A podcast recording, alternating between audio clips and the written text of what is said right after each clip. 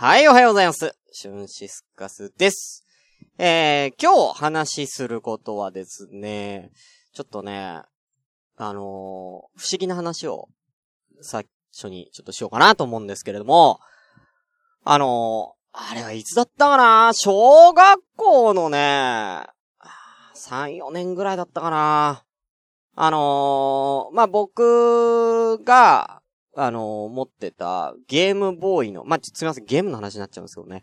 ゲームボーイの、あの、ソフトで、あの、選ばれし者っていうですね、あの、ゲームがあるんですよ。まあ、あの、まあ、簡単に言うと RPG ですね。はい。RPG のゲームがあって、これがね、すごく難しいんですね。まあ、ダンジョン探索型 RPG みたいな感じなんですけれども、あの、すごく難しくてですね。あのー、まあ、要は、いろんな人に話を聞きながら、コマンドを入力してって、まあ、その、戦闘以外は、なんか、うん、あれみたいな感じなんですよね。あの、ポートピア連続殺人事件みたいな感じで、いろんな人からこう話を聞いて、えー、その中でアイテムをもらったり、他の人にアイテムを渡したりとかね、ししながら、こう先に進めるようになってって、みたいな感じなんですけれども。これね、あのー、やってったんですよ。頑張ってやってったんですけども、あのー、全然進まなくてですね、まあちょっと難しいなーって、でもね、その、まあ僕には4つ上のいとこがいるんですよ。で、まあ、言えば全然近所じゃなくて、まあ電車で1時間ぐらいかな。まあ僕からしたら相当遠い、小学校の僕からしたらそんなに気軽に遊びに行けるような場所じゃないんですけどね。そんないいとこもね、この選ばれし者やってまして、一回田舎に行った時に、いいとこが、この選ばれし者ね、全クリしてたんですよ。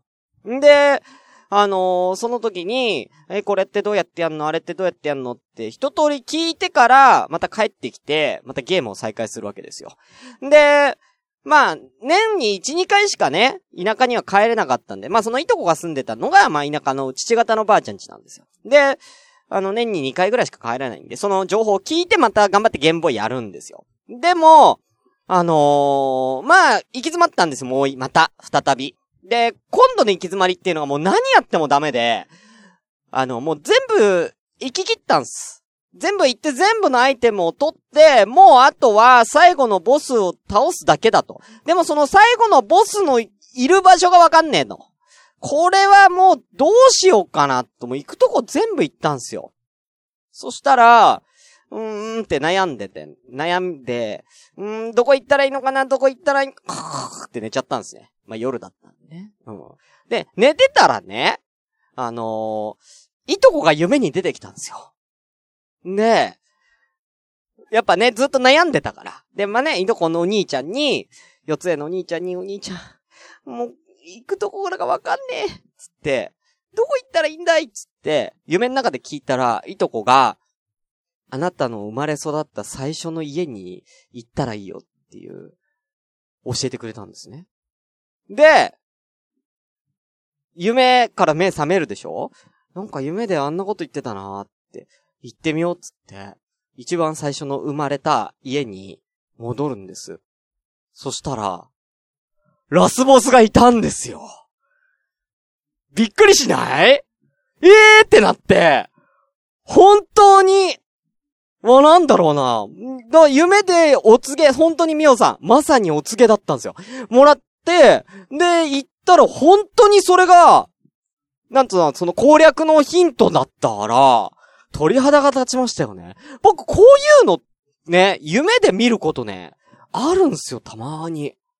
たまーにね、自分がこう、つまずいたりとかした時に、その本当に知り合いとか、ね、近しい人から、こうしたらいいよ、ああしたらいいよ、みたいなのがファってね、もらえてね。で、その通りにやったらね、そうなるんですよね。これ本当にね、なんだろう、これが1回や2回だったら、まあまああるかなと思ったんです僕ね、これもう、10回は言い過ぎ。でもそれぐらいあるんですよね。ちょこちょこ、本当に行き詰まった時にこうしたらいいよ、みたいなね。っていう、なんかね、ちょっと、怖いっすよね。うん。まあ、そんなね、ちょっと、しん、しん、ね、あのー、信じるも信じないも、あなた次第な話なんですけどね。まあ今僕はね、あの本当に、お尻事情に非常に悩んでるんでね。そろそろ誰かが夢に出てきて、うーん、切れ字ですか。うん、じゃあ、こうしなさい。みたいなね。うん。なんかね、こういう、納豆たくさん食べたらいいよとかね。多分教えてくれると思うんですけどね。うん、まだ来ないね。うん、まあ、俺のお尻事情に対してアドバイスくれるのは、一体誰なんだいって話ですけどね。うん。相手が気になりますね。お告げを言ってくれる相手がね、誰なんでしょうか。はい。ということで、第90回やってまいりましょう。シュンシスカスの朝からごめんね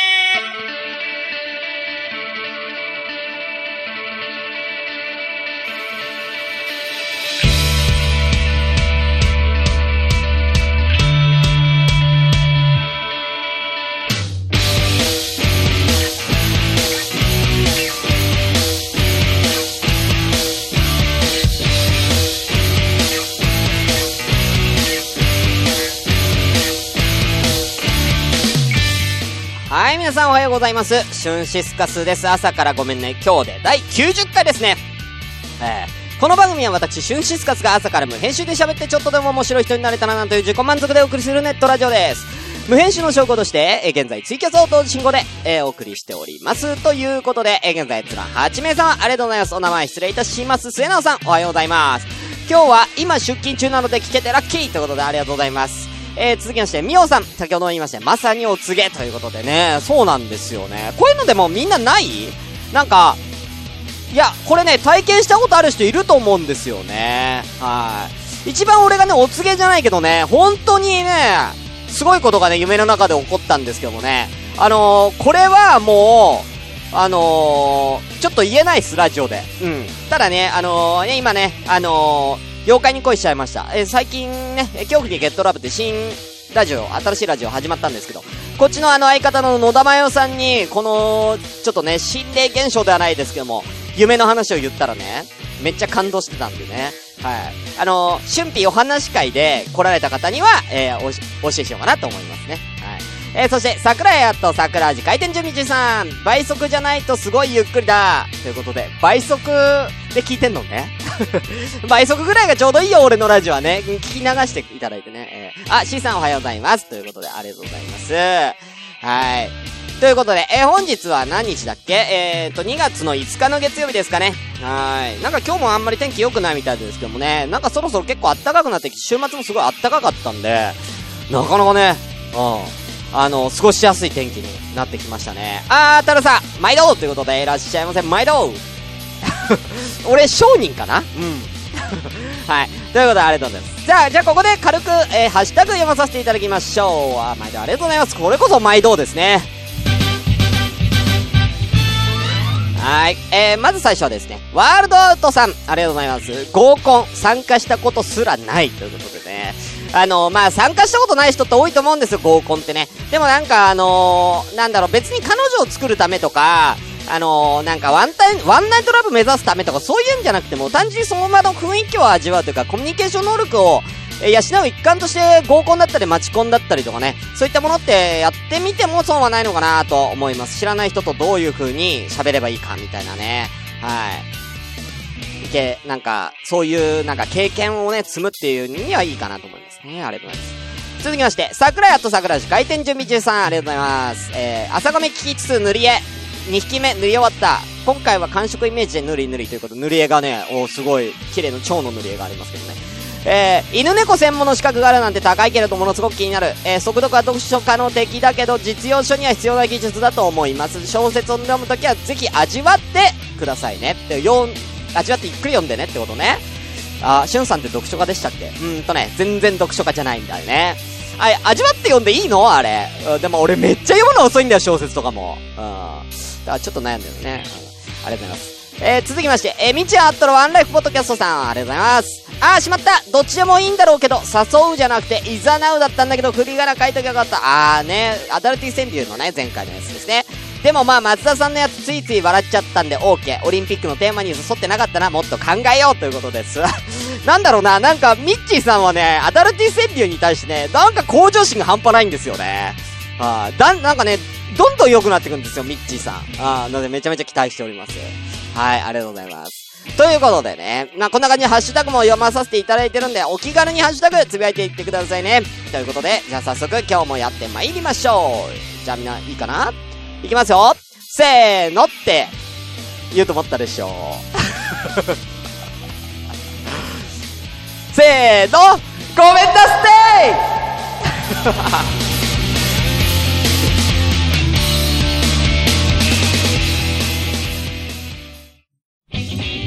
シュンシスカスの朝からごめんね。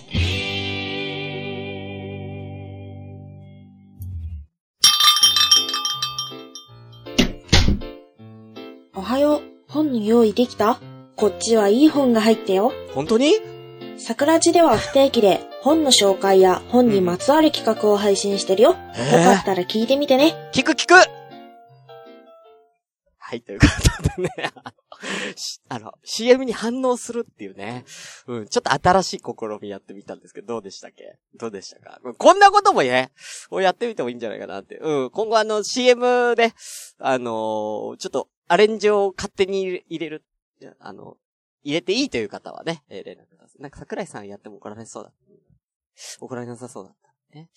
やりましたけど。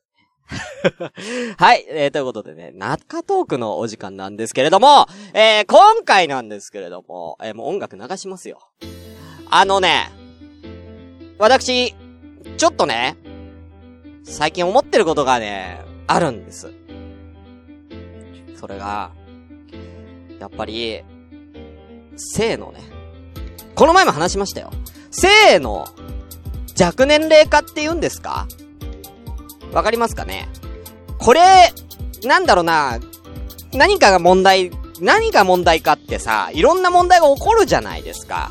やっぱり若い時から、こうね、そういう行為に及んじゃうとね、大人になる前にね、子供が生まれたらどうしようとかね、こう、変な知識でね、あのー、性を覚えてしまう人が多いんですよ。今ってインターネットがさ、普及してるからさ、もう、ちっちゃい、あのね、小学生からエロ動画とか見れちゃうじゃん、見ようと思えばね。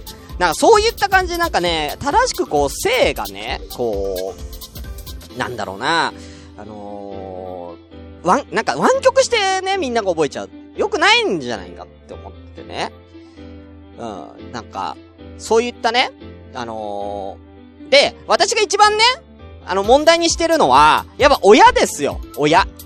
ね？親、お父さんとかお母さんとかってどういう風に、こう子供に、こう性教育というのを教えていったらいいのかっていうのもやっぱ、わかんないですしね。あのー、まあ、僕も昔塾の先生やってたので、まあ、どういう風にね、あのー、子供たちに、こう性のね、勉強させるかっていうのはね、すごくね、悩んでたんですよ。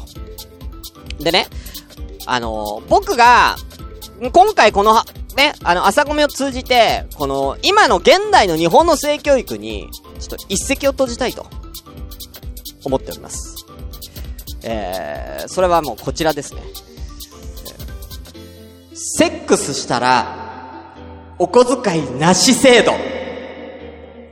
これですね。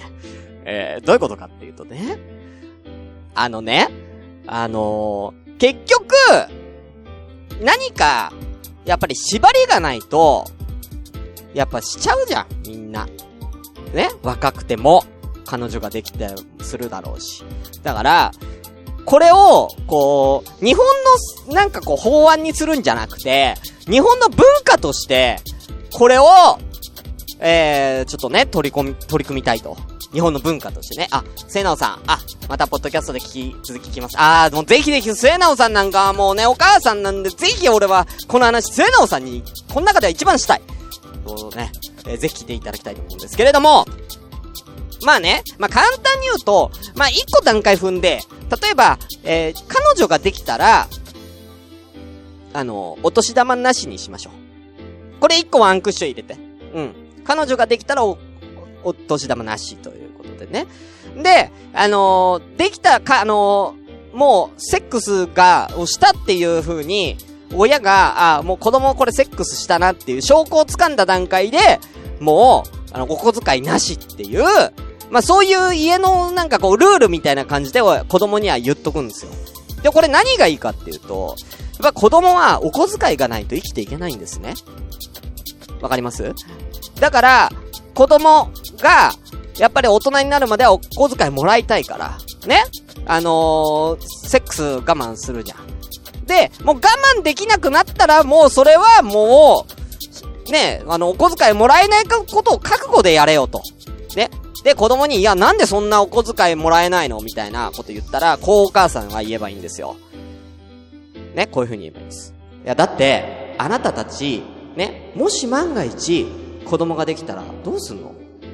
ね、おろすにしても育てるにしてもお金がかかるでしょ？お金持ってますか？持ってませんよね。だから、ね、もうセックスした段階で子供ができることも考えて、このお小遣いは全部その時のための貯金に回します。こういう風に言うと、いいと。うん。だからもう、あのーお父さんお母さんは、だからもうこれはもう彼女ができる以前に、もう子供に、ね、もし彼女ができて、まあできるような年になるとしましょう、中学生入って。もし、セックスしたら、もうその段階でお小遣いはなしよと。ね。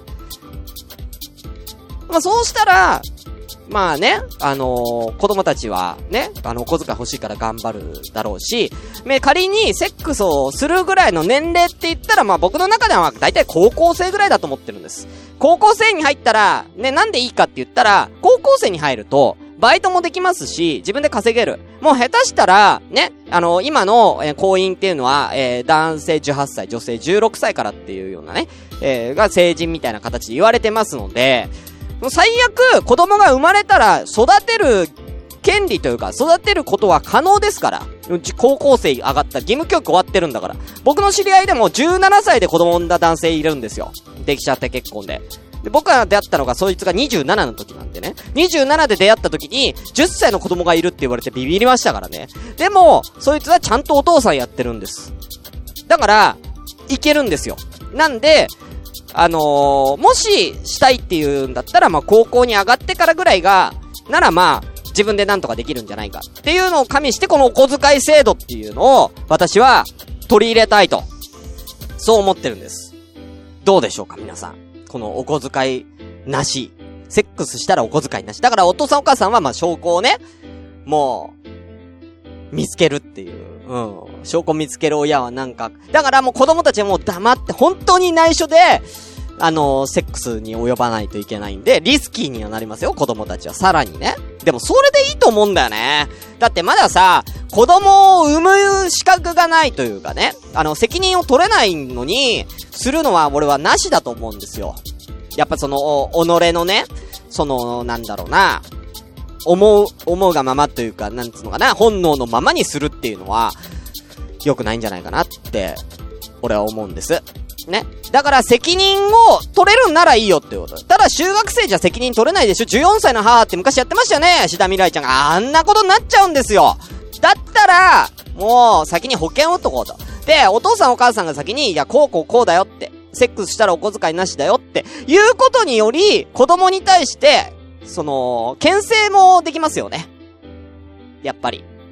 だから、子供も迂闊には、そんなセックスに及ばないんじゃないかって俺は思うんです。はい。わかりますか？なんで、これは、で、これを、法律にすると、やっぱりちょっと、トゲが強いんで、ね？あのー、やっぱ日本の文化、文化にしちゃえばいいんです。柔らかくなる文化。ね？あの、今の、お家のルールこれだからっていう風にすれば、まあ問題ないのかな。まあそこで一個問題になってくるのが、えー、ね、こういう人。こういう人がいます。僕はもう持ってないし、彼女とかもいないし、別にそういうの興味ない。あの、僕はあの、二次元にしか興味がないから、あの、僕、あの、ずっと、童貞でいいから、お小遣いちょうだい。っていう、え？えー、三、30歳とかが出てくる可能性がありますよね。うん。これは、要は、童貞だったらお小遣いもらえる制度ですから。わかりますか？セックスしたらお小遣いなしなんで、逆を言うと、童貞処女であれば、ずーっとお小遣いをもらえる、もらえるという、そんな制度なんですね。だから、引いて言うと、モテるやつは、すぐお小遣いはなくなります。いいですか？これも俺ね、いいことだと思って。その、モテるやつとモテないやつのバランスを保つには、お金でね、これ一個バランスが取れていいと思うんですよ。で、モテない人はお小遣いをもらい続けられる。ね？うん。モテるやつはもうすぐに童貞卒業しますから、お小遣いもらえません。みたいなね。うん、なんかそういうのもなんかこう、ちょっとバランス取れていいのかなと思いますけれども、あのー、さっき言ったみたいにね、僕は二次元に生きるから、ね、あのー、お小遣いくれっていう、まあ、そういうね、もう親の筋をかじりたい、童貞が今後出てくる可能性が、まあ、童貞って男ばっかの話ですもん、女の子もですよ。出てくるんじゃないか、って思うんです。この場合は、よろしくない。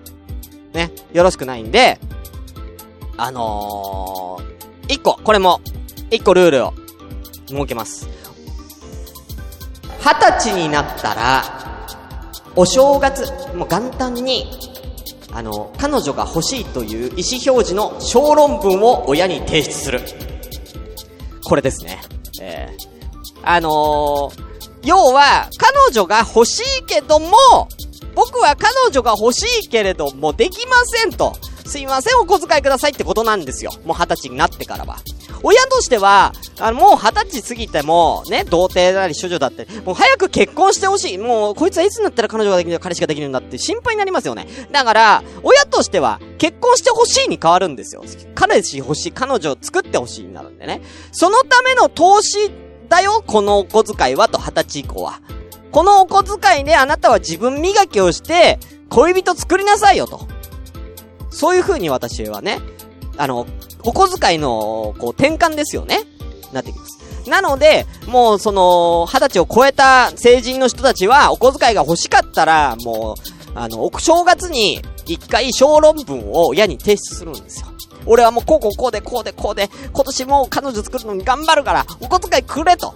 そこで熱意を親が見て、あ、これは本当に彼女が欲しいんだな。じゃあ、お小遣いあげましょう。ね。だから、あのー、その中で、僕は、僕はあの、お小遣い欲しいんです。あの、二次元大好きだけど、一応彼女も欲しいと思う。そんなんじゃねっていう。そんなに、お前本当に彼女欲しいのか？なあ。お前、お前二次元の彼女と付き合ってるから、お前ほんと三次元のリアル彼女いらないとかほんと思ってねえよな。で、そこでちゃんと面接して。子供と。いや、僕は、僕は、あの、本当に、リアル彼女が欲しいあの、あの、ななみちゃんと別れて、リアル彼女作り。ほん、ななみちゃんって誰？いや、ななみちゃんっていうのは、あの、あの、マジカル、あの、ハ、ハロウィンっていうキャラクターの。ダメでしょ、それは、と。いや、まあ、そんなこと言ってたらもう彼女なんかできないよ、つって。言う、ちゃんとさ、面接もして、ね、あ、こいつは本当に彼女が欲しいんだなっていうやつに対してはもう、じゃあ、お小遣いあげましょう、というような、そういう仕組みを作ったらいいんですよ。ただだからこれを、10代の頃から小論文出すっていうのだと、まあ、ちょっとね、まあわかんないから、そこはもう各家庭に合わせて変えたらいいと思うんですよ。いつから小論文を書かせるかっていうのは。だから早いうちに、彼女を作ってほしい。こういう結婚してほしいという願望、願望があるご家庭の方は早めに小論文の制度を入れたらいいと思うんですよね。うん。そしたらまあみんな本気になって彼女、恋人を作ろうと頑張る。だって要は頑張んないとお小遣いもらえないからもうその段階で。ね。だけど、もうちょっと、まあ、息子た、息子、娘にはもうちょっとゆっくりしてほしいって言うんだったら、まあね、もうちょっと遅めてもいいんじゃない？小論文制度。うん。これも、各家庭でね、決めてもらえればいいと思うんです。こんな感じでね、やるといいのかなと。だからどう頑張っても、どう頑張ってもだからかん、ね、できないっていう人もいますからね。だから30超えて、もう、あのー、彼女ができない。要は、魔法使いの方、ね、いらっしゃいますよね。まあ、魔法使いの方は、えー、お小遣いもらえますんで。えー、それももらえますよ、お小遣いは。うん、ね、自分磨きしてくださいっていうことですよね。うん。で、もう一個問題があるっていうと、これあのー、もうお小遣いを毎月もらっている、要はお金持ちの、ね、社会人、童貞くんに、こう、対して、こいつ金持ってるから、近づく女っていうのも、増えてくる。わかりますか？うん。なんで、その辺はもう、もう本人の裁量次第ですから、まあ騙されてしまう場合もありますよ。騙されて、付き合って、もう童貞をそこで捨てた段階でもうお小遣いないですから、その瞬間振られる可能性もありますからね。その辺はもうしっかりしなきゃダメですよ。一回でも、やったら、一回でもセックスしたら、もうお小遣いはありませんからね。気をつけてくださいね。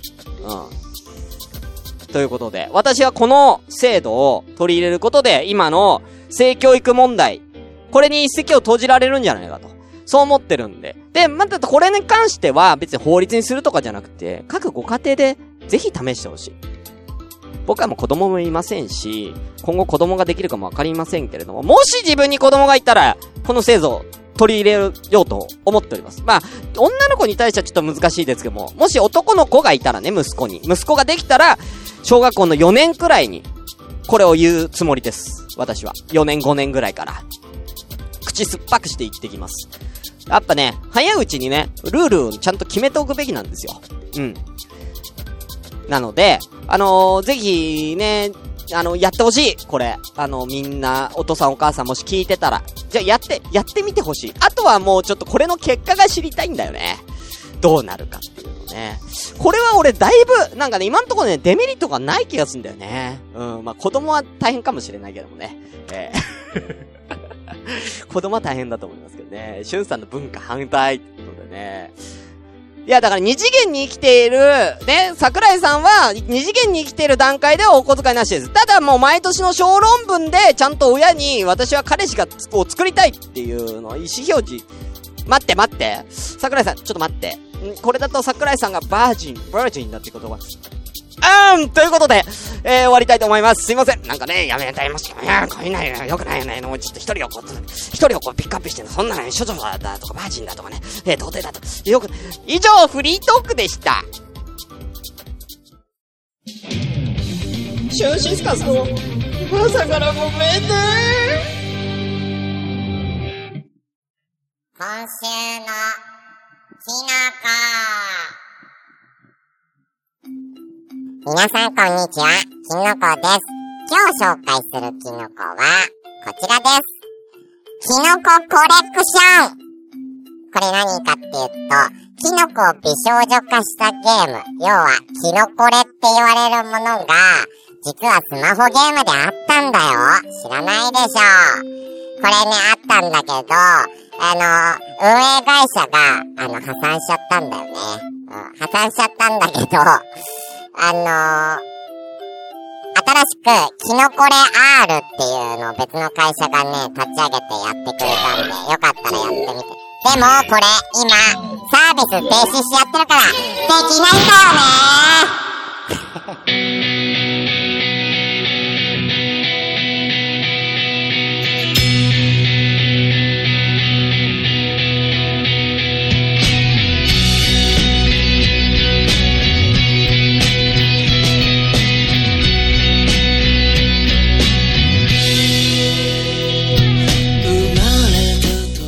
まあ、あのー要はあの、カンコレのキノコバージョンってことですよね。キノコがあの、美少女化したゲームってことでね。えー、これ調べたんですけど、もう、もうないみたいでね。敵は、あの、ほ、あの、味方はキノコ、木の、えー娘で女の子なんですけどね。あの、敵はあの、タケノコらしいんでね。で、やりたかったですけどね、これあったらね、もうサービス停止しちゃって。あー、エンディングだエンディングのお時間です。えー、この番組では皆様からまったりお便りを募集中です。メールアドレスは、asakr ダバ gomenn アットマークヤフー .co.jp 朝からダバーごめんね、アットヤフー .co.jp です。また、ツイッターでは、ハッシュタグ、シャープ朝ごめ、シャープひらがな朝ごめで、ぜひ番組の感想をつぶやいてみてください。ということで終わりたいと思います。あと30秒だちょうどいいね。うん、ちょうどいいって素晴らしい。以上、シュンシスカスでした。